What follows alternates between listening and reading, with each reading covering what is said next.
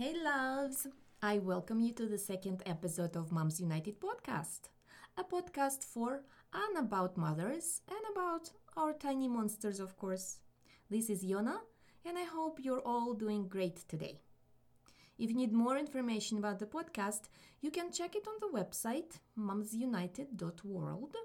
If you want to send a story, you can do so through the website or by email story at momsunited.world. So, the first story today is from me. I would read to my eldest at any free moment I got. So, one day at night, after a day's work, we got comfy on the couch with a book. I was incredibly tired and was really struggling to stay awake. But it was reading time. Sleep or not, have to do it. So I was reading, all good, proud of myself how well I'm doing despite that my eyes were just closing by themselves. At some point, I hear, Mom, there are no wolves in this story. Well, that's right, there were no wolves. But while reading, I fell asleep, and my brain somehow continued reading and added some wolves to the story. How? I have no idea. There was this research that managed to figure out that babies deprive their parents of approximately 44 days of sleep in the first year only. 44 days. That's just a huge amount of time. This next story is from a young mother whose baby was very active and slept 15 minutes at a time throughout the day. So the total sleep time the mother was having was something like three hours a day. You can imagine, after six months of sleep deprivation, she was ready to fall asleep standing up or in the middle of a conversation.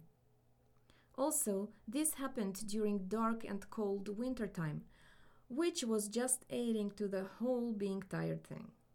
One day, before Easter, she was cooking a holiday meal, decorating the house, trying to make her life look somewhat normal. She put the baby to sleep and lied down on her bed for a short nap, thinking that it will last 10 15 minutes as usual. She woke up to the sun on her face. It was morning. The next day morning. The baby was asleep in his bed with a happy smile on his face. Up to this day, she is not sure if it was divine intervention or just the fact that the baby was growing. But at the time, it felt like a real miracle to her. Well, I think the scientists got it all wrong. I think it's not 44 days in the first year. I think it feels more like 44 days in the first month alone. I remember reading this information when I was pregnant with my eldest and preparing to give birth. Uh, infants need about 14 to 17 total hours of sleep per day. By about four months, most babies sleep 10 to 12 hours at night with a feeding or two and nap for 3 to 5 hours a day. Sounds nice, doesn't it? Well, that was not my reality at all. Well, the next story is from a person who saw this happen. I was once on a bus going to work. It was in the morning during rush hour, the bus full. Across me, there was a tired looking mother holding a baby, I guess on their way to the daycare. At some point, the bus stopped, let people out, and started to move. Suddenly, the child, who I don't think was even one year old, started to make noises and point the tiny arm at the window. The mother then realized that they missed their bus stop. She started to shout to the bus driver to stop. He did, and they got off the bus.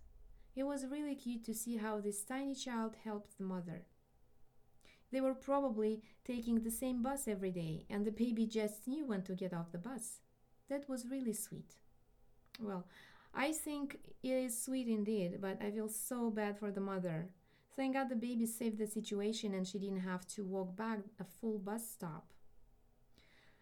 Wow, it looks like this episode's stories are about sleep or the lack of it. Well, that is the biggest issue after the baby is born. And I want to tell all the young mothers out there who are falling asleep I hope somebody is helping you and letting you rest. Please know it's not forever. Well, that's it for today. I hope you will join our army and send your stories as well. You can do it through a form on the website momsunited.world or just drop me an email at story at momsunited.world. You can do so in English, French, Russian, and Hebrew, whatever works best for you. All right, beauties, stay safe and hug your loved ones. Bye bye.